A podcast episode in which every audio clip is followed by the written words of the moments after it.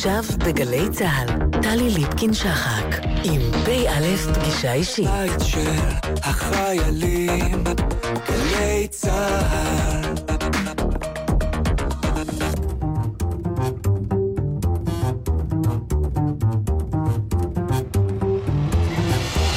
כמה דברים שאתם צריכים לדעת על הדוקטור כלילה מגן. היא נולדה בבאר שבע בשנת 1976 להורים שעסקו בהוראה כבת זקונים למשפחה בת ארבעה ילדים. למדה בתיכון לבנות אולפנת עמית והייתה פעילה בתנועת בני עקיבא. במסגרת שירות לאומי הייתה לשנה רכזת נוער קומונרית בסניף בני עקיבא בגן יבנה, ושנה נוספת עשתה בנוער נעלה, נוער עולה לפני ההורים. עמותה המסייעת לצעירים שבחרו לעלות לבדם לארץ. היא למדה תקשורת וכסטודנטית שימשה עוזרת היועץ לשר הבינוי והשיכון הרב יצחק לוי, כעורכת ירחון דיפלומה, עיתון סטודנטים בלתי תלוי, ודוברת ליושב ראש ועדת חוץ וביטחון בכנסת, יובל שטייניץ, אז גם החלה להתעניין בקשר בין סוכנויות הביון לתקשורת. החל משנת 2008 משמשת הדוקטור מגן מרצה בבית הספר לתקשורת באוניברסיטת בר אילן, במקביל לכתיבת מאמרי דעה באתרי חדשות באינטרנט. בשנת 2017 פרסמה מגן את ספרה "חשופים בעלתה", העוסק בקשרים בין השב"כ, המוסד והתקשורת הישראלית. לדוקטור מגן תואר ראשון במדעי המדינה, תקשורת ציבורית מאוניברסיטת בר אילן, תואר שני בעיתונאות, תקשורת ציבורית מהאוניברסיטה העברית, ואת הדוקטורט שלה, העוסק גם הוא במדעי המדינה ותקשורת ציבורית, ומהווה את הבסיס לספרה, קיבלה בשנת 2008 מאוניברסיטת בר אילן. היא נשואה ליונה, אם לחמישה, ומתגוררת ביישוב נחושה.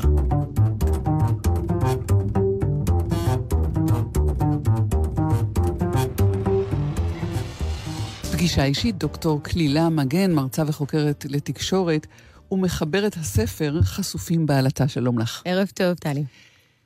אנחנו מתחילים מהספר, כי לשמו התכנסנו, והספר שלך הוא עבודת הדוקטורט שלך למעשה, נכון. שבדקה את uh, התנהלות המוסד והשב"כ, אותם uh, אנשי הצל, אל מול התקשורת, דבר והיפוכו. הגילוי המראי של הספר זה שזה בעצם לא דבר והיפוכו, כפי שנראה במבט ראשון. והצלילה הזו אל תוך הנושא הזה הוכיחה לי עד כמה זה באמת רק לכאורה. המרחק הזה. נחשפת לעניין הזה בזמן uh, שעבדת עם יובל שטייניץ, שהיה uh, יושב ראש ועדת חוץ וביטחון, ואתה היית הדוברת שלו. ראית את המפגש הזה, הוא לא מפגש בין תקשורת uh, לעולם הצללים, הוא מפגש בין uh, כנסת והממשל עם עולם הצללים, אבל בליווי של התקשורת. נכון, אז אני נחשפתי לזה שם כמעט ברמה אנקדוטלית, שהייתי רואה לצורך העניין את uh, מאיר דגן המנוח uh, מנסה לצאת ולהיכנס מדלת צידית כזו של הוועדה, רק כדי שלא איזה פוטו-אופ של התקשורת, אבל כל הזמן הייתה לי באמת את התחושה שיש שם יותר ממה שאני רואה, מבחינת היחסים בין המערכות האלה, בין uh, ממלכת הסוד הזו לבין התקשורת, ופתאום התחשק לי להרים את הכפפה הזו. הייתי בטוחה שנעשו הרבה מאוד דברים על זה, ולמרבה ההפתעה גיליתי שיש חסר עצום ושלא נעשה משהו מאוד מקיף, אה, אפילו בעולם, בתחום הזה של הממשק אה, העדין המורכב והפתלתל בעצם בין שני, שני העולמות הללו. אולי משום אה, שזה תהליך דינמי שהתפתח.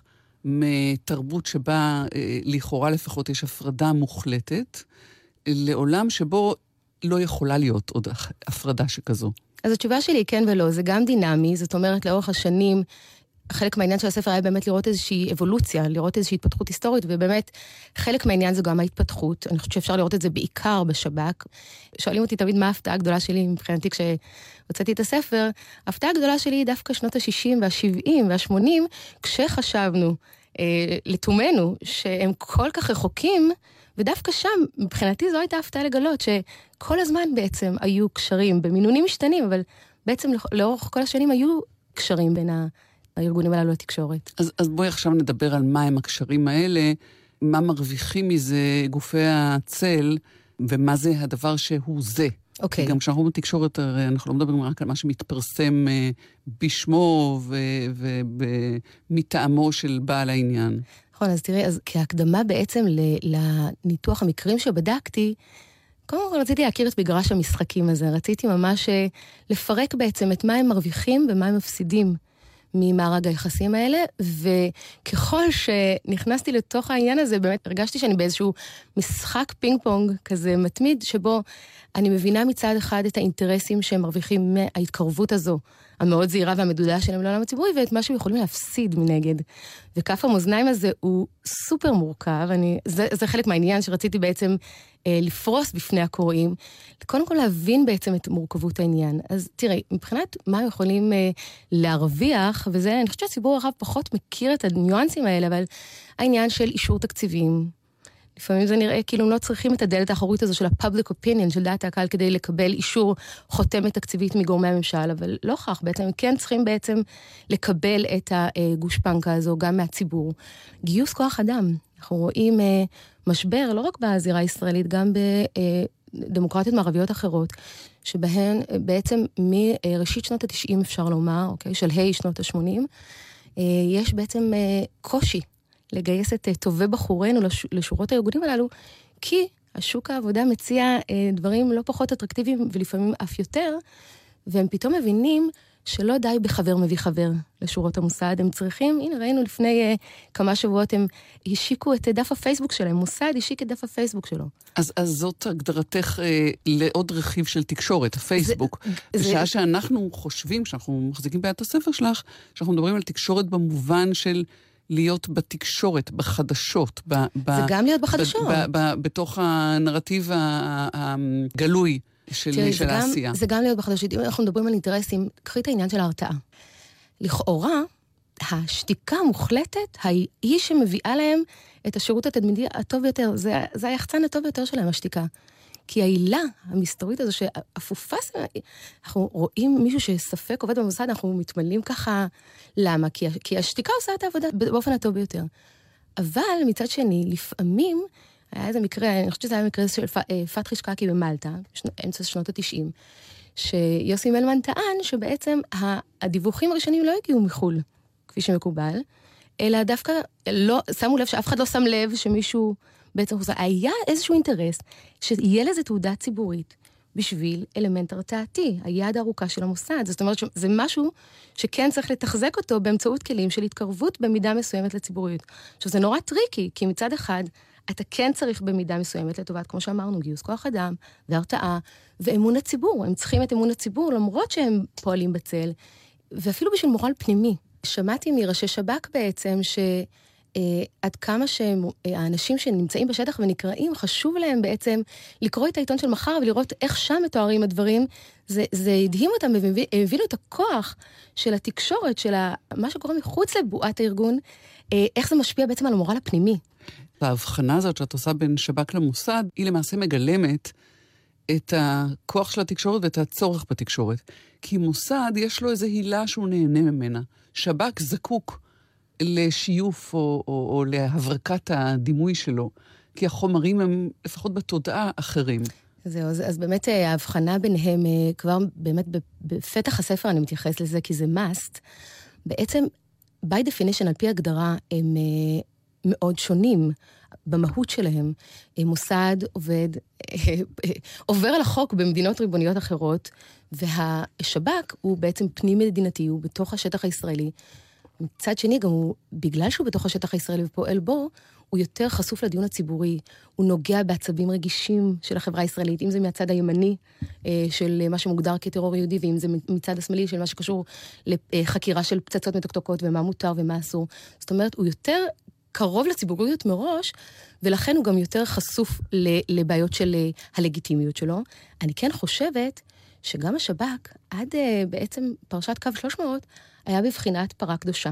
זאת אומרת, גם בסיפור של קו 300, בראשית הסיפור בעצם, השם העיקרי היה צה"ל, זאת אומרת, לא דיברו כל כך על שב"כ, ואז בעצם אחרי, אחרי בעצם קו 300, אנחנו כן רואים שהפרה הקדושה הזו נשחטת, וששב"כ צריך יותר להוכיח שהוא ה-good guys, שהוא נמצא בצד של הטובים, שהוא בסדר, שהוא עומד בסטנדרטים, בסולם הערכים הישראלי.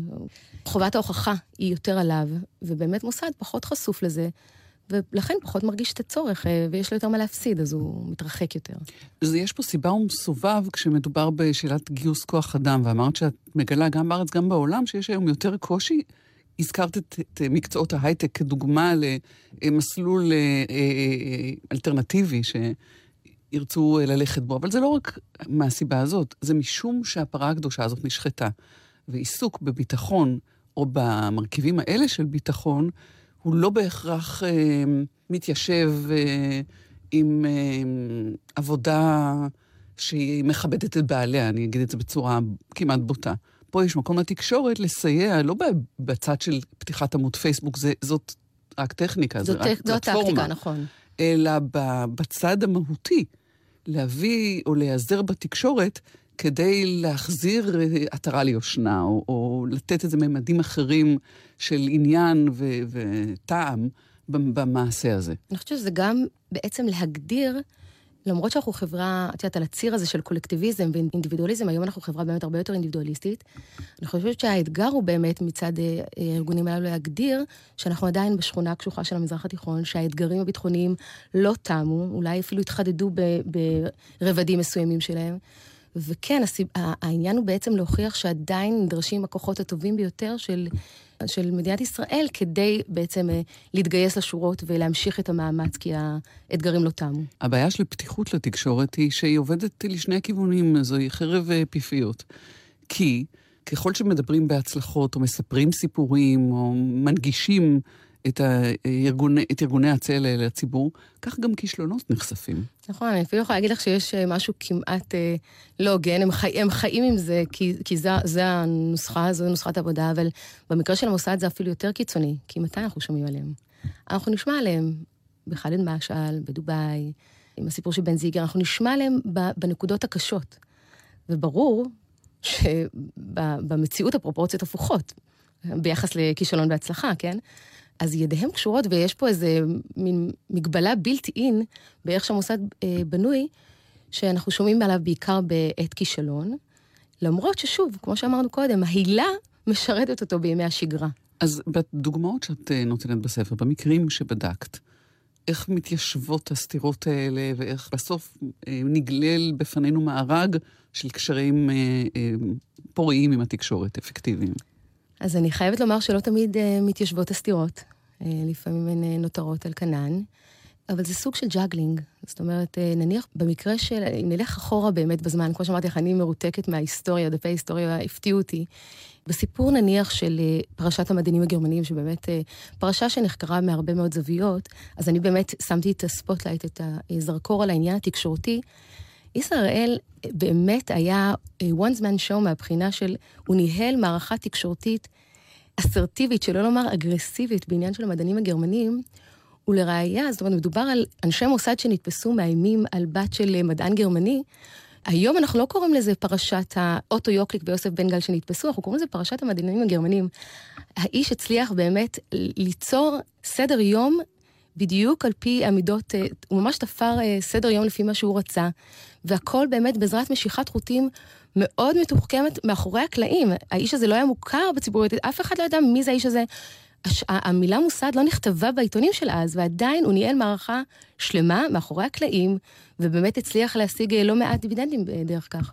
אז העיתונות הייתה הרבה יותר מגויסת, היה הרבה יותר קל להפעיל את העיתונות. נכון מאוד. אז באמת בספר, מה שאני מנסה להציג זה מעין מודל שבו אני טוענת שצריך להסתכל על כל הדברים בזווית של אתגר ומענה. צריך להפגיש את האתגרים שהארגונים הללו פגשו בכל תקופה, ואז לבדוק את המענה התקשורתי, כי, כי בדיוק כמו שאת אומרת, חכם, זאת אומרת, זו חוכמה גדולה להתנהל מאחורי הקלעים ולהצליח, כשיש לך תקשורת שבאמת עומדת לימינך. אני גם כותבת בספר שבמקרה של פרשת המדענים הגרמנים, בגלל הרגישות של הנושא של גרמניה האחרת בעת ההיא, אז היה עוד יותר קל לגייס את העיתונות שבאמת הייתה אווירת היסטריה בעיתונים בסיקור, זה מאוד שרת את ישראל, שרצה בעצם להביא אמת אחרת מאשר אה, בן גוריון אז. ובאמת, ככל שמתקדמים על ציר הזמן, רואים את הקושי, את המורכבות של הארגונים האלה, לה, לעשות את התמרון הזה בין האור לצל, ולמנן את זה מאוד מדויק. אני חושבת שברוב המקרים כן הצליחו, למעט מקרים שבאמת ראשי הארגונים בנקודות זמן מסוימות ראו באמת את התקשורת כבאמת אה, הרע המוחלט, ואז באמת זה שיחק אה, לרעתם. ואז באמת ראיתי יותר קושי ביכולת שלהם לנהל את המשברים כשהם אה, נתקלו בכאלה. וכשאנחנו מדברים על אה, שיתוף פעולה של התקשורת, או חוסר שיתוף פעולה היום, כששדה התקשורת כל כך פרוע, יש גם את המרכיב במשוואה הזאת של ה... נקרא לזה הדרג המפעיל, או הדרג המדיני, או הפוליטיקה, שמבקשת להשפיע על המינונים וגם על התכנים. תראה, זה תמיד היה כך. בעצם מראשית המדינה היה פה עניין של אה, הדרג המדיני שמעורב.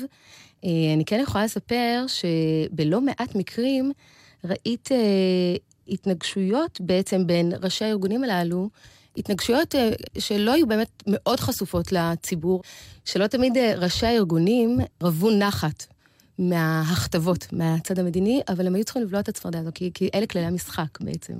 יש את נבחרי הציבור שהם אה, בעצם מקבלים את ההחלטות, ואנחנו נתקלים בזה פה ושם במערכת הסבוכה הזו. מעבר לסיפור הגדול של אה, דרגת החשיפה, או אופי היחסים שבין התקשורת לאנשי הצל, יש אה, מרכיב לכאורה טכני ופעוט, אבל הוא הדרמה. כששמות ראש המוסד וראש השב"כ נחשפו לראשונה.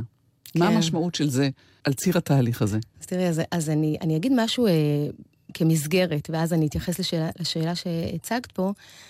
יש שני אה, אופנים שאפשר לתקוף את הנושא הזה. יש את הפן הנורמטיבי, אוקיי? האם בחברה הדמוקרטית הארגונים הללו צריכים להיות שקופים במידת מה? כולנו מבינים שהם לא יכולים להיות שקופים באופן אה, רחב, אבל במידת מה, כי אנחנו בחברה דמוקרטית, אנחנו משלמי המיסים ואנחנו רוצים לדעת מה הם עושים בכסף שלנו, האם זה ראוי, האם זה ערכי, האם זה מותר, האם לא נחצים גבולות, וראינו שבעבר היו מקרים שנחצו גבולות. ויש את השאלה הפרגמטית, שזה מחזיר אותנו לתחילת השיחה שלנו, מה הם מרוויחים ומה הם מפסידים בתוך הקלחת הזו של אה, המפגש או ההתקרבות אל הזירה הציבורית. עכשיו, אני מודה שהספר שלי עסק בעיקר בהיבט הפרגמטי.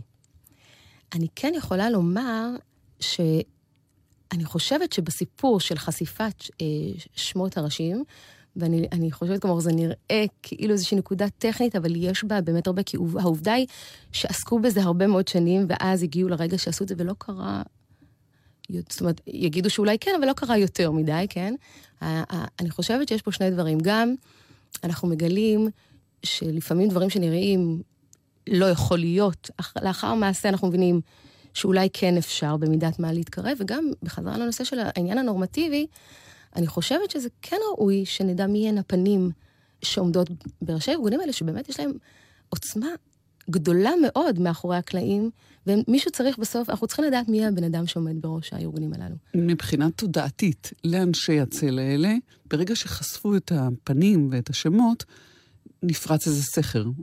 אני חושבת שלא חשיפת אה, קלסתר פניו של ראש אה, שב"כ או ראש מוסד כזה או אחר אה, הוא מה שפרץ את הסכר, אלא אווירה ציבורית, חברתית, פוליטית, כללית במדינה, ש... ובעולם בעצם, שדורשת יותר שקיפות ויותר התקרבות מצד הארגונים הללו. זאת אומרת, זה... זה.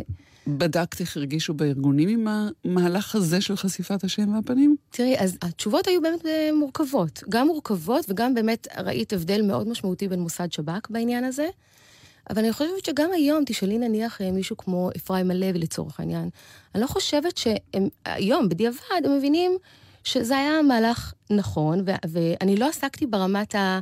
אה, לא ברמת הראשים. כן? אלא בשורות. כן. בשורות מה הרגישו, אבל... אז לא עסקתי ברמה הזאת. זאת אומרת, אני ראיינתי בעצם ראשי מוסד, ראשי שב"כ, רל"שים, אבל לא, לא בדרגים הנמוכים יותר. אז אני לא יודעת להגיד לך איך הם אה, חשו לגבי המהלך הזה. דוקטור כלילה מגן, נעשה אתנחתא, אתנחתא מוציקלית, ולבקשתך שחרחורת.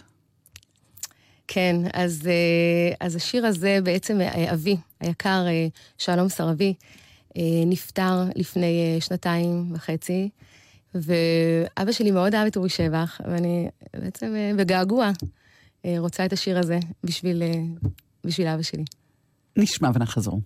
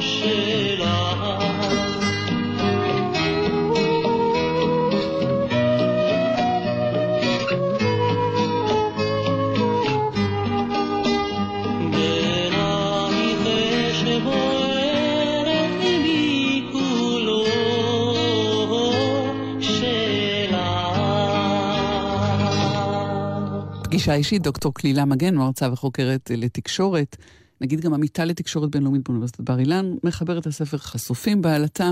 שמענו שחרחורת, שמענו לזכר אביך המנוח. אז בוא נדבר עלייך קצת, נבין מאיפה באת. אז אני אה, גדלתי בבאר שבע. אה, במשפחה מעורבת. במשפחה מעורבת, נכון. המרק התימני מקנה לך, אני לא יודעת אם זה מותר, מש, משני צידי העדות זה נראה לי אה, נחשב חילול הקודש, אבל כן, גדלתי בבית של ארבעה ילדים. אבי עלה במרבד הקסמים בגיל 6-7. אמי ירושלמית מזה שבעה דורות, במוצא הונגרים. זה היה ככה בית מעורב, מאוד ישראלי. באמת. אה, מה המשמעות לבית מעורב? האמת שזה מעניין, אבל זה, זה היה נון אישו. זאת אומרת, העניין הדתי פשוט היה נון אישו. נון אישו. אני כן אה, פגשתי לפעמים אה, חברים שעסקו בסוגיה הדתית, ואף פעם לא הבנתי על מה מדובר, כי, לא יודעת, זה, זה, זה באמת עבר לידינו, לא, לא עסקנו בזה כל כך. והעובדה שזה בית דתי-לאומי, נגיד ככה, איך, איפה, איפה זה בא לידי ביטוי ביומיום שלך? לא יודעת איך, איך זה אמור לבוא לידי ביטוי. את יודעת, חיי החיים של אדם מאמין. בני עקיבא. בני עקיבא, נכון, אה, חניכה מורעלת, מדריכה מורעלת, ולימים קומונרית מורעלת. יש, יש האומרים שעד היום בעצם אני סוג של קומונרית אה, מנהלת בבית סניף בני עקיבא משל עצמי. הילדים שלך הולכים לבני עקיבא? כן, כן. זה לא אותה תנועה של הזמן שלך. זה לא אותה תנועה, נכון. אם כי אני חושבת ש, שבהרבה דברים זה, זה מזכיר לי את הימים שלי. נכון, זו לא אותה תנועה, אבל אני, אני חושבת שהם עושים עבודה יפה מאוד, והילדים שלי מאוד נהנים ללכת, ואני שמחה שהם שיש להם, לתנועת הנוער מקום בחייהם, זה לא מובן היום מאליו בעידן אה, הטלפון הנייד, אז אני שמחה שזה תופס מקום ונפח משמעותי בחיים של הילדים שלי. והיית קומונרית בגן יבנה. נכון, עשיתי בעצם את השירות הלאומי שלי בשנה הראשונה בגן יבנה. אם כבר uh, ביקשתי באמת את שחרחורת עבור את השיר, להקדיש אותו לזכרו של אבי, זה מחבר אותי גם למקום הזה, מקום שתופס מקום חם מאוד בלב שלי, באמת, אני חושבת שזה, אני כל הזמן אומרת לילדים שלי, אחת מהשנים הכי משמעותיות בחיים שלי. פגשתי שם אנשים עם הרבה אה, חן ושכל טוב, אנשים אה, עם חוכמת לב ו- ואהבה, פשוטים, בלי מניירות, בלי תחכום כזה, ש- בלי סיבוכים. נורא היה כיף לי שם, באמת, מצאתי שם אה, באמת משפחה. הם יודעים את זה עד היום, 20 שנה אחרי שיש להם מקום מאוד מאוד חם אצלי. אמרת אה, שירות לאומי ולא שירות צבאי. נכון, כן. הבחירה אז אה, הייתה עבורי טבעית. היה נראה לי שזה באמת אה, מה שאני רוצה לעשות. כמו שאמרתי, הייתי, היה לי רעל אה, לתנועת הנוער, ו- וזה היה נראה לי מקום מאוד משמעותי. גם מצאתי לי ככה עיירה, שאז הייתה עיירה, היום גן יבנה נראית אחרת לגמרי. היה בה משהו אינטימי ומשפחתי, והרגשתי שאני עושה שם אה, דברים חשובים. נתרמתי מאוד גם מהצד השני של העניין. ו, ובשנה השנייה של השירות לאומי עבדתי עם נוער נעלה, נוער אה, שעולה לפני ההורים בעצם, מחבר העמים, שוב, בשנת 95 אה, זה היה בערך. וגם שם הרגשתי שאני עושה דברים אה, חשובים ומשמעותיים בתהליך הקליטה שלהם. אנשים שבעצם הגיעו לבדם בגיל תיכון, זה... אני חושבת על הילדים שלי היום, זה, אני לא תופסת את זה בכלל. ריחוק מהבית, ריחוק מהעולם התרבותי שלהם, והיה נראה לי שזה מאוד משמעותי. הבנות שלך ישרתו בצבא או ילכו לשירות לאומי? את צריכה לשאול אותן מה הן יעשו. אני כן יכולה להגיד רק שבתוך אה, השיח הזה, זה, זה קצת עניין של טרנדים. אז עכשיו אני כן שומעת, אולי נדבר על זה עוד מעט, יש לי ככה קשר מאוד חזק עם קבוצת נוער ביישוב שאני גרה בו, בעלי ו, ואני בעצם בקשר איתם, וגם שם שומעים את השיח הזה עכשיו, הם חבר'ה בכיתה י"א, אז כן יש את העניין הזה היום הרבה יותר של אה, שירות משמעותי לבנות דתיות אה, והאפשרויות הפתוחות אה, בפניהן. אני אגיד לך משהו גורף, אמרתי לך, אני לא, אני לא מרגישה שאני בקיאה מספיק כדי להגיד מה הייתי מציעה להן או ממליצה להן, אבל, אבל כשהן יגיעו, יש לי, הגדולה שלי, כן, היא הבת השנייה שלי, היא בת 13, אז נראה לי שיש עוד אה, זמן עד שהיא תגיע לצומת הזה. אבל, אבל כן אפשר לשאול, דווקא ב, בשכבת הגיל הזאת, בנות ה-13, בנות הציונות הדתית או הדתית-לאומית, מה מחכה להן, אה, איזה אופק לפניהן. אנחנו מקליטות את השיחה בעיצומה של סערה נוספת סביב אה, שילוב אה, נשים בתפקידי לחימה, והאפשרות שגברים, בחורים דתיים, ישרתו שכם אל שכם עם, עם בנות, רחמנא ליצלן. זהו, אז אני, אני חייבת להגיד, וככה אמרתי לך את זה קצת קודם, שאני אני בעד שיח. בכל חיי כך הייתי וכך אני נוהגת. ואני חושבת שצריך להיות פה שיח מאוד פתוח ופלורליסטי באמת, כדי להבין את המורכבות. זה אומר, קצת סיסמה, בואי, בואי נרד ל... לתחושתי זה לא סיסמה, כי אני חושבת... תראי, אני כן רוצה לומר ש... שאישה שזה, שזה תפקיד מסוים מאוד מאוד בוער בה, וזה להיות או לחדול מבחינתה, כן הייתי רוצה להאמין שהיא יכולה להגיע למקום הזה. אוקיי? זה, זה, זה משהו שכן חשוב לי לומר. אבל בשיג ובשיח הציבורי, אני כן חושבת שצריך שכל הצדדים המעורבים יבואו מאוד מאוד פתוחים אל הדיון הזה, ולהבין את המורכבות.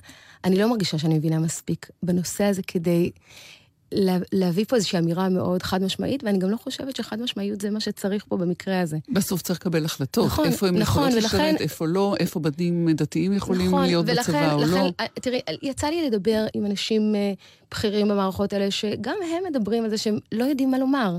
בעצם הבלבול הזה מעיד על אה, עידן של שינויים. נכון. גם בתוך החברה שלכם. נכון, נכון. לצורך העניין הזה, את היית אה, תלמידה מצטיינת ולמדת מדעים מדויקים.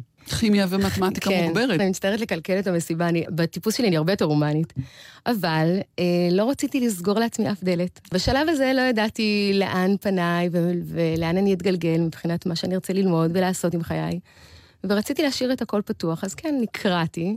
היום בנט אה, דוחף את זה מכיוון משרד החינוך, אבל אני אז... אה, הייתה לי, נראה לי, מוטיבציה פנימית כזו, ש, שכן, אני לא מוותרת על החמש יחידות במתמטיקה וכי... להגיד לך היום אה, איך אני מסתכלת על זה, יש לי ככה דעות יותר... אה, לא בטוח שזה היה הדבר הנכון. אומרת, למה לא? תראי, אני מבינה את מה שבנט מנסה לעשות מבחינת אה, שלא ליצור פה בינוניות. אוקיי, קצת קשה לי וזה, אז בואו נרד לארבע יחידות, משם הדרך לשלוש. אני מבינה את הרציונל. אני חושבת אבל בדרך אה, יכולים להיות אה, הרבה חבר'ה בגילאים הרגישים האלה, גם כך, שהעומס הזה והמתח הזה עושה יותר רע מטוב. אז שאלה של מינונים, אני חושבת. הכיוון הוא כן נכון, אבל צריך לא להגזים עם זה, עם הדחיפה הזו. אז, אז אני אשאר איתך ועם תקרת הזכוכית שלך. זה לא אמירה גורפת אה, שנוגעת לשאלת ההצטיינות או הנחישות של תלמיד באשר הוא תלמיד. תלמידה מהמגזר הדתי, שיכולה לבחור במסלול הומני, או ללכת למדעים מדויקים. איזו תקרה או איפה ממוקמת תקרת הזכוכית שלה? זה מעניין, אני אפילו, התיכון שהייתי בו זה, זה נקרא אולפנת עמית. מאוד הצמיחו שם בנות, אנחנו מדברות על 90 עד 94, מאוד עודדו אותנו ללכת לכימיה, לפיזיקה, לחמש יחידות, לתגבר אנגלית. זו הייתה אז האווירה, עכשיו, יכול להיות שזה היה בית ספר הישגי כזה, אני לא חושבת שזה היה חריג, אבל אה, אז לא הרגשתי שמישהו מכתיב לי לך יותר להומני, תהיי ראיה טובה לילדים, לא הרגשתי את זה מעולם. או מורה. או מורה, לא הרגשתי את זה מעולם. אני אספר לך יותר מזה, אפילו בתור נערה כבר ידעתי להעריך את זה ולזהות את זה. אה, אני זוכרת שהיה לנו סל תרבות מאוד עשיר באולפנה שבה אה, גדלתי. אני זוכרת שבוקר אחד המורה נכנסה לכיתה, ושושנה שכטר, מחנכת יקרה, אמרה לנו, אנחנו הולכות, תתלבשו יפה, שבוע הבא אנחנו הולכות לאופרה. הלכנו לראות אופרה. עכשיו תחשבי, תיכוניסטיות, לא בראש. היא אמרה לנו ככה, אתן יכולות לאהוב את זה, אתן יכולות לשנוא את זה, אבל תכירו את זה. עכשיו, זה היה הראש שם, מאוד לחשוף אותנו, מאוד לעודד אותנו להיפתח. אז מעולם לא הרגשתי באיזה מקום אה, שזה ככה סוגר לי את האפשרויות, או מנתב אותי מראש למקום אחד ולא למקום אחר. לבת שלך, בת ה-13, אני כבר לא מדברת על זאת בת השנתיים שיש לך, ל-13, את רואה עוד יותר אפשרויות בקצה המסלול, כאישה וכאישה דתייה, בהנחה שהיא תישאר דתית? קודם כל כן. כן, תשמעי, חלפו 20 שנים, למעלה מ-20 שנים, ברור שכן. תראי, אפילו הסיפור הזה של הקמפיין של מיטו. לחשוב ששנים, שנים, שנים דברים היו כל כך מורחקים וכל כך לא מדוברים, ושהבת שלי, או בנות גילה, כן, אולי תיפגענה פחות מהתופעה הזו שהיא, שהיא באמת כל כך גורפת, זה, זה, אנחנו בהחלט בכיוון הנכון. אני יכולה גם להגיד לך משהו אה, ברמת אה, האנקדוטה, אה, סביב העבודה על הספר הזה ועל הדוקטורט, שכשפניתי לנושא הזה, לרגע, לרגע לא עבר לי בראש, וואי, זה נושא גברי. זה פשוט עניין אותי. פגשתי את זה כי אנשים התחילו להגיד לי, וואו, זה נושא כזה גברי, זה לא... אבל זה מעניין אותי. לרגע לא עבר לי בראש אפילו לבדוק האם לגעת בזה או לא, מה, מהעניין המגדרי. ובמקביל אליי, כשעשיתי את הדוקטורט, קולגה, איש יקר, דוקטור אילן תמיר, ואת הספר לתקשורת בר אילן, עשינו ביחד את הדוקטורט. הוא עשה את העבודה שלו על אה, ייצוג של נשים בספורט בישראל. ואני עשיתי את העבודה שלי במוסד שב"כ, אמרתי, תקשיב, אנחנו בכיוון הנכון. Mm. אם זה לא אישו, ו- ובאמת הכל פתוח, כמו, שאמ, כמו שאת אמרת מקודם, שהכל פתוח בפניי לא כי אני אישה ולא כי אני גבר, פשוט כי אני אדם שזה מה שמעניין אותו, אז אה, אני כן, אני חושבת שאנחנו לגמרי בכיוון הנכון. שנעשה אתנחתא? בשמחה. אתנחתא. ביקשת את uh, Father and Son של קט סטיבנס. נכון. אני לא זוכרת uh, מתי פגשתי את השיר הזה, אני לא יודעת על האמת. אני רק זוכרת שזו הייתה אה, אהבה משמיעה ראשונה. גם הלחן שווה אותי, גם הקול הייחודי הזה של קט סטיבנס, וגם המילים האלה, מה שמעניין אותי בשיר הזה, שצמתים בחיי, כל פעם זה... האינטרפרטציה משתנה. זאת אומרת, פעם אחת זה פגש אותי בעניין של אה, הגיל השלישי. והאם אנחנו אה, שואבים השראה מניסיון החיים שלהם, או רק מתייחסים אל הגיל השלישי כאל אנשים שזמנם חלף, ואפילו כמעט במשהו מתנשא כזה שמזיז את הדור הקודם אה, הצידה. היום יש קבוצת נוער אה, ביישוב שאני גרה בו, בנחושה, שבט מורשה, חבר'ה בכיתה י"א שאנחנו בקשר אה, מאוד אינטנסיבי איתם, באמת התנחלו לנו בלב, חבר'ה מקסימים, נפלאים. והיום אני, כשאני שומעת את השיר הזה, אני קצת שומעת את ה... פתאום אני הקול המיושב, זאת אומרת, אם פעם שמעתי את השיר הזה, ואת יודעת, הרי השיר מתחלק לקול המיושב של האב ולקול היותר סוער של הבן, אני זוכרת את הימים שבהם אני שמעתי את הקול הסוער של הבן שמחפש את הדרך שלו. היום האוזן שלי שומעת את הקול המיושב, ואני חושבת על החבר'ה האלה, שבעצם הם עוד נמצאים באמת בתפר הזה, ו, וגם אפילו לילדיי שהם באמת בקצה התחתון של ילדים מתבגרים, כן, בני יהיה בן 15 בא בקרוב, ובתי בת 13 אוטוטו. אבל גם שם אני כבר פוגשת את זה בעניין של ההורות שלי. אמ, להקשיב לקול הזה שרוצה להיות, כמו שאת אמרת, איפה הם רוצים להיות, איפה הם רוצים לצמוח, להקשיב ולתת לזה מקום, וכן גם להביא את הקול היותר מנוסה, היותר בשל, אה, המיושב שלנו כהורים. את היית בת מזל, כי נתנו לך לצמוח בבית שלך, נכון? כן, כן, בהחלט. אה, אני, אני חושבת ש... אמרתי את זה גם בערב ההשקה שהיה אה, באמת לספר. שאבי מאוד מאוד חסר לי בערב הזה, כי הוא גם היה איש דת ואיש ספר, ומאוד מאוד הטמיע בנו, גם מימי באמת אה, אה, הטמיעו בנו את העניין הזה של הצמאון לדעת, לחפור ולחקור. אני חושבת שבנסיבות אחרות הוא היה מוציא את הדוקטורט. יש לי שני אחים אה, נוספים שעשו את הדוקטורט שלהם בבר אילן. זאת אומרת, העניין הזה של להחכים, לדעת, לצלול למעמקים, הוא, הוא יושב טוב אצלנו. אה, אני חושבת שזה בזכות אה, הוריי באמת, אני לגמרי, הקרדיט הוא לגמרי שלהם. father and son, נשמע ונחזור.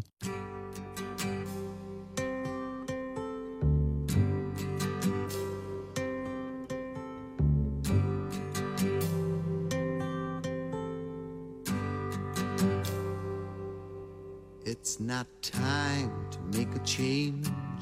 Just relax, take it easy. You're still young, that's your fault. There's so much you have to know. Find a girl, settle down. If you want, you can marry. Look at me. I am old, but I'm happy. I was once like you are now, and I know that it's not easy to be calm when you found something going on. But take your time, think a lot. Why think of everything you've got? For you will still be here tomorrow, but your dreams may not.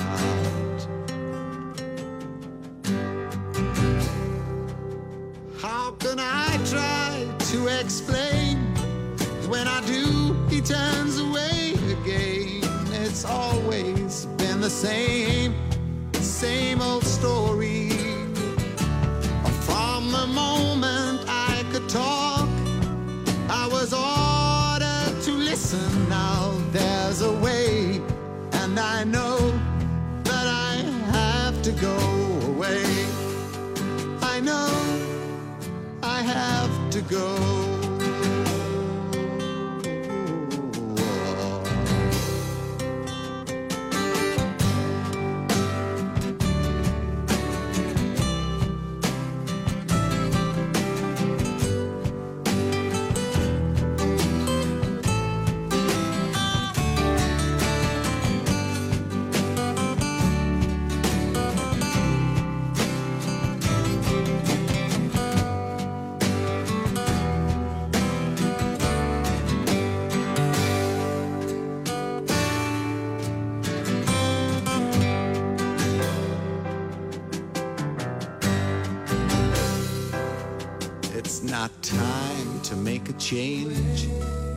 Sit down, take it slowly. You're still young, that's your fault.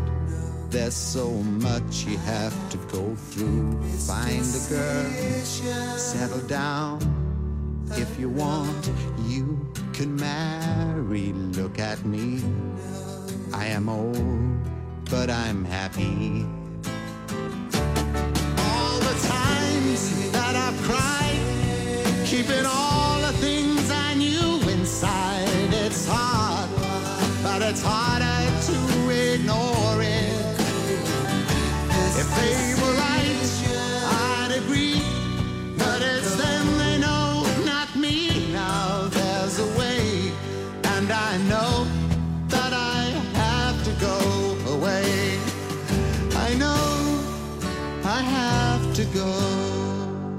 פגישה אישית, דוקטור כלילה מגן, מרצה וחוקרת לתקשורת, עמיתה לתקשורת בינלאומית באוניברסיטת בר אילן, מחברת הספר חשופים בעלטה, המוסד, השב"כ והתקשורת הישראלית.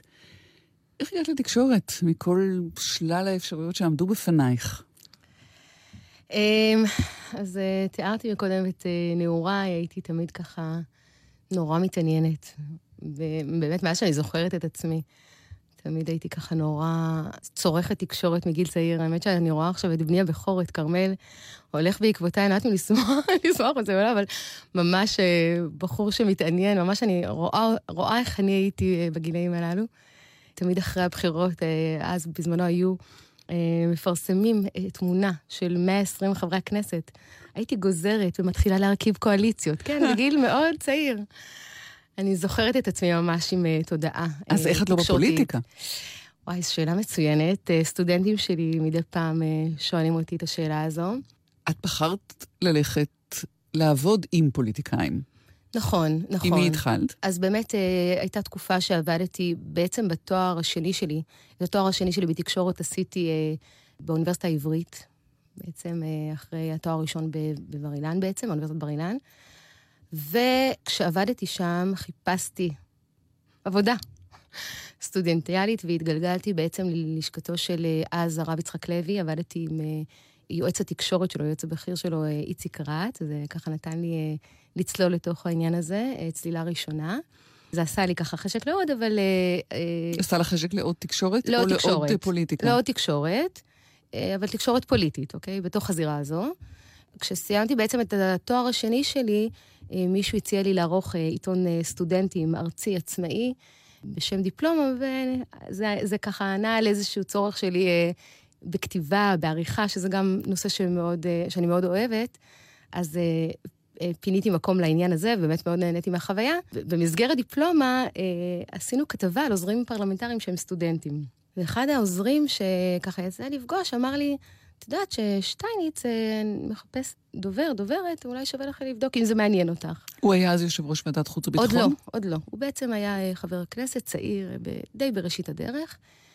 ואז פניתי, התראיינתי אצלו, אני, אם אני זוכרת נכון, זה היה בין פעמיים ככה של רעיון, והיה חיבור טוב, ו... ועבדתי איתו ש... שלוש שנים וחצי, וזו הייתה חוויה מאוד טובה מבחינת שטייניץ. אני חושבת שהציבור לא יודע עד כמה האיש הזה מענץ', באמת איש יקר מאוד, בוס נפלא. לא נשארתי שם כי קצת רביתי את הסביבה הפוליטית. את יודעת, זו חבילה.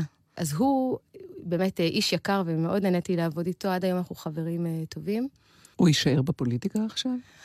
וואי, זו שאלה טובה. את יודעת, אני אפילו לא יודעת מה אני רוצה לאחל לו. אני יודעת שאני שמחה שיש אנשים כמוהו. הנה עכשיו רם בן ברק, שהציע את מועמדותו, גם איש ראוי מאוד. אני לא רוצה שהפוליטיקה תישאר עם הלא ראויים, אני מאוד רוצה שיישארו שם האנשים שאנחנו מחשיבים אותם, אנשים ערכיים והגונים, ושמביאים משהו אינטליגנטי. אני מאחלת לו באמת שרק יצליח איפה שהכי נכון לו, באמת. אני חושבת שהוא איש מוכשר מאוד, ובאמת ההיכרות שלי איתו מאוד קרובה, ואני יודעת להגיד עליו רק דברים טובים. העבודה כיועץ תקשורת או דובר, זו איזושהי רמה אחרת של אותו הדבר, איננה עבודתו של איש תקשורת שעושה תקשורת, או איש תקשורת שחוקר תקשורת כאקדמאי. בתוך האפשרויות האלה, את, את היית, הפכת לחוקרת תקשורת. נכון. אני חושבת שגם העובדה שבעצם יובל הוא אקדמאי לשעבר, וגם העובדה ש... כשככה הרגשתי שאולי קצת מיציתי את הביצה הפוליטית, שני אחים שלי, כפי שאמרתי, בעצם היו אה, מלגאי אה, נשיא האוניברסיטה, יש אה, מלגת הצטיינות לסטודנטים, אז בעצם שניהם היו כבר בתוך הדוקטורט שלהם, וזה היה כזה בשיח המשפחתי, פתאום זה התחשק לי, וזה התחבר לי לזה שהם באמת, כמו שאמרתי, עניין אותי הממשק הזה בין ממלכת הסוד לתקשורת. כלומר, זאת, ממלכת הסוד והתקשורת, זה מה שהשאיר אותך, או החזיר אותך, העמיק לה, אותך באקדמיה. לאקדמיה, כן. אני חושבת ש... ש...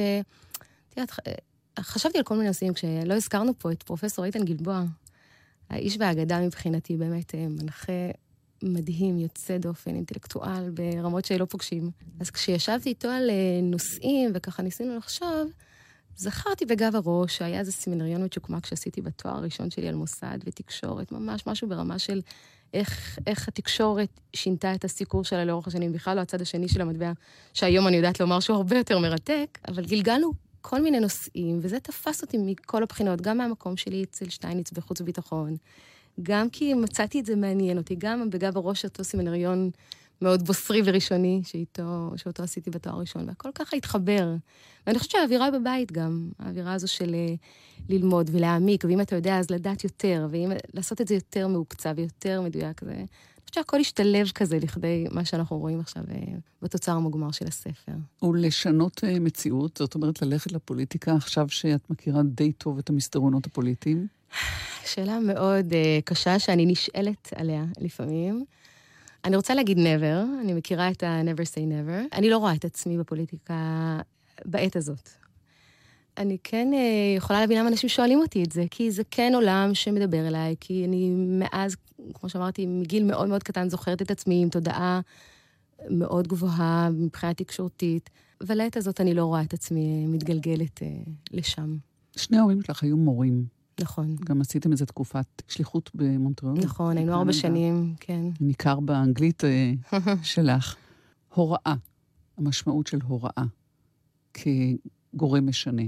וואו, זה, זה, זו שאלה שהיא מוזמנת כמעט, כי באמת אה, בהספד שדורון אחי אה, נתן על אבא שלי, בהלוויה שלו, הוא דיבר על זה שבסוף, אנחנו ארבעה אחים, ובסוף אה, כולנו איכשהו, החיידק הזה של ההוראה, גם אם זה סטודנטים וגם אם זה, אה, יש לי אח שהוא באמת מורה מדהים לתלמידים למתמטיקה, ככה זכה בהצטיינות כמורה מצטיין, בחור באמת אה, מבריק.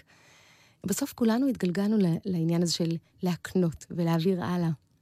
ואת יודעת, יש, יש לפעמים באקדמיה, כן, סוד גלוי, אנחנו, כן, בינינו, אף אחד לא שומע אותנו. אנחנו מין מקווים שכן. כן. אז יש את העניין הזה של המ- המינון בין הוראה למחקר, שתמיד הסטודנטים הופכים לפעמים קצת לנטל כביכול על המרצים שלהם, כי הם רק רוצים להתפנות למחקר. אני חושבת שהסטודנטים שלי, לפחות מבחינתי, זה, זה החמצן שלי.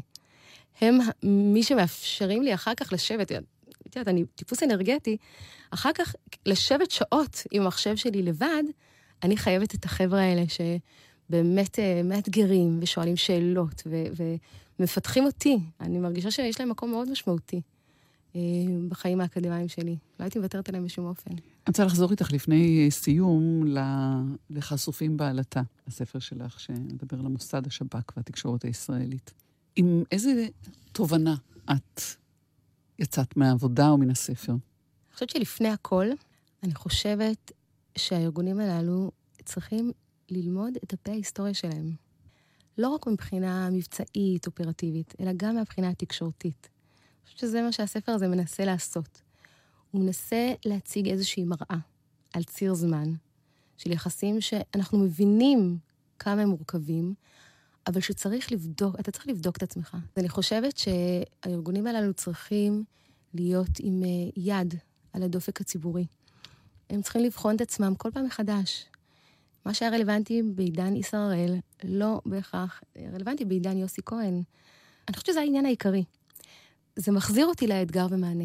זה מחזיר אותי לזה שאתה רוצה לפעול נכון, תבין את הסיטואציה בתוך קונטקסט רחב, תרבותי, חברתי, פוליטי ותקשורתי, שזה בעצם המוקד של העבודה שלי, אבל כדי לה, להשיב נכון על האתגרים, שהם כל הזמן, הם נורא דינמיים, צריך לבחון את זה בתוך הקשר של האתגרים שניצבים לך. והאתגרים משתנים, אז לא יכול להיות שהמענה יישאר בשנות ה-60 וה-70. למרות כל המורכבויות, אני חושבת שזו המסקנה שאני לפחות יוצאת איתה מהמסע המופלא הזה. התאהבת בארגונים האלה תוך כדי uh, חקר? תראי, אני, אני חושבת שתמיד רכשתי להם המון הערכה. אני חושבת שהציבור הישראלי לא מבין עד כמה יש עולם שלם, גדוש ומלא, שהוא נסתר מן העין שלנו. ואת יודעת מה? טוב שכך. זאת אומרת, זה, זה נדרש, זה הכרח ו- ומדינה ליברלית ככל שתהיה, צריכה את עולם הסוד בשביל להתקיים. בשביל שאת ואני נשב בנחת פה באולפן, זה נדרש. וכן, אני חושבת שהתאהבתי בהם קצת יותר אה, בעקבות המחקר הזה, אבל אני חושבת שתמיד רכשתי להם המון המון הערכה. ו... ובחזרה לעניין הזה של פרגמטי, של העניין הפרגמטי או הנורמטיבי, אני חושבת שאני בחרתי בין היתר בעניין הפרגמטי, גם מתוך המקום של הערכה. זאת אומרת, אני אפילו קצת רוצה לעזור לכם, אני לא נגדכם. אני, אני רק חושבת שבמדינה דמוקרטית צריך לעשות את זה הרבה יותר מאוזן. שיר ארס של אלתרמן וסשה ארגוב בביצוע אריק איינשטיין, את זה ביקשת. נכון. האמת ש- שאמר סשה ארגוב ונתן אלתרמן, ואמר את אריק איינשטיין, שיר מצוין לחתום בו את השיחה, ותודה רבה על ההזמנה ועל ההזדמנות. תודה לך, דוקטור כלילה מגן. תודה. נגיד תודה גם לאופק אלברט ונחום וולברג, שערכו איתי והפיקו את המשדר הזה, ליאיר בסט על הביצוע הטכני, וכמובן לכם שהאזנתם לנו. אני טלי ליפקין-שחק, היו שלום.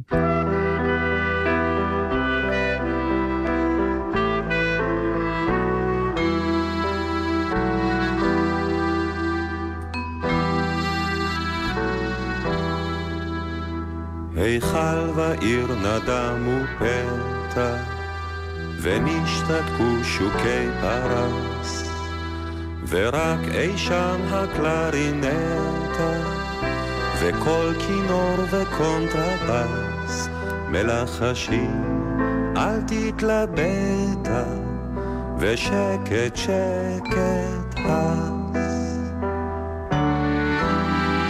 אמנם רדפנו הבלים, אבל הנה הראש הרכנו, עם כתר הוא נושא עוד לי, אין שום הבדל, בסוף יישן הוא.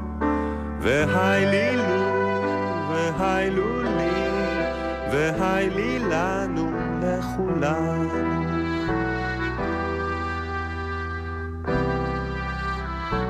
נו תפוח, נו מה עץ, נו מה מלך, נו מה לץ, נו מו נהרות וחוף, נו מו חצוצרות וטוב, אולי בכל זאת רבע עוף, לא, לא סוף.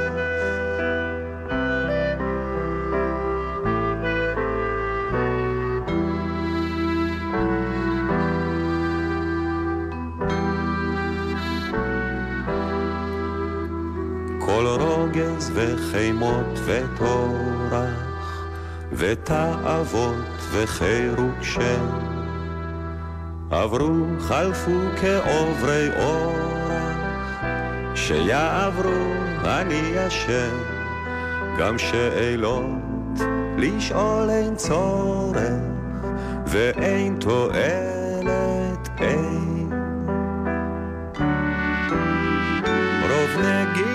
יש וצלילים, אך שיר הארס שידענו, ושנחבא אל הכלים, רק הוא בסוף נשאר איתנו. נשאר ושב, הניחו לי, הניחו לנו, לכולנו.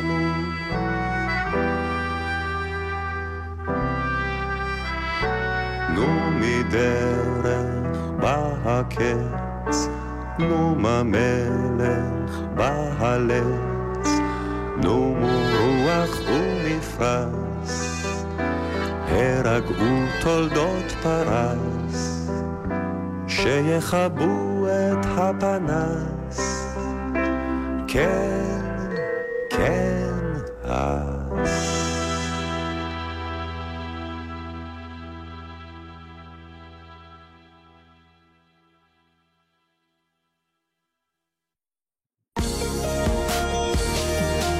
אתם עם גלי צה"ל. הורידו את יישומון גל"צ וגלגלצ.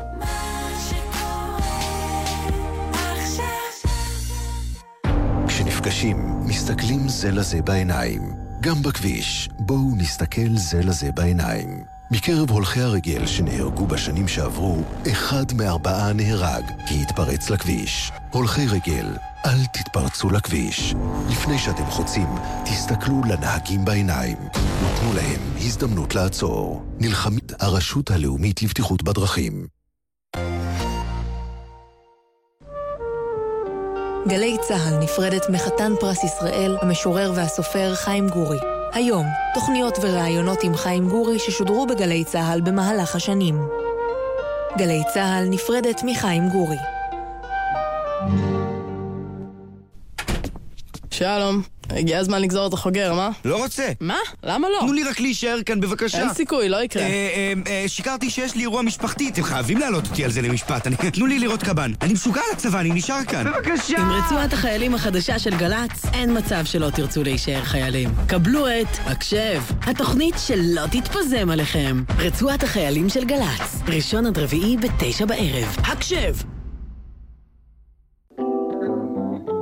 יוני רכטר והתזמורת הפילהרמונית הישראלית בקונצרט חגיגי. השירים היפים בעיבודים מיוחדים. יבואו להתארח אלון אולארצ'יק, מרינה מקסימיליאן, רונה קינן, איתי פרל ויעל צבי. מנצח ומעבד אילן מוכיח. רביעי, שמונה בערב בהיכל התרבות בתל אביב ובשידור חי בגלי צה"ל.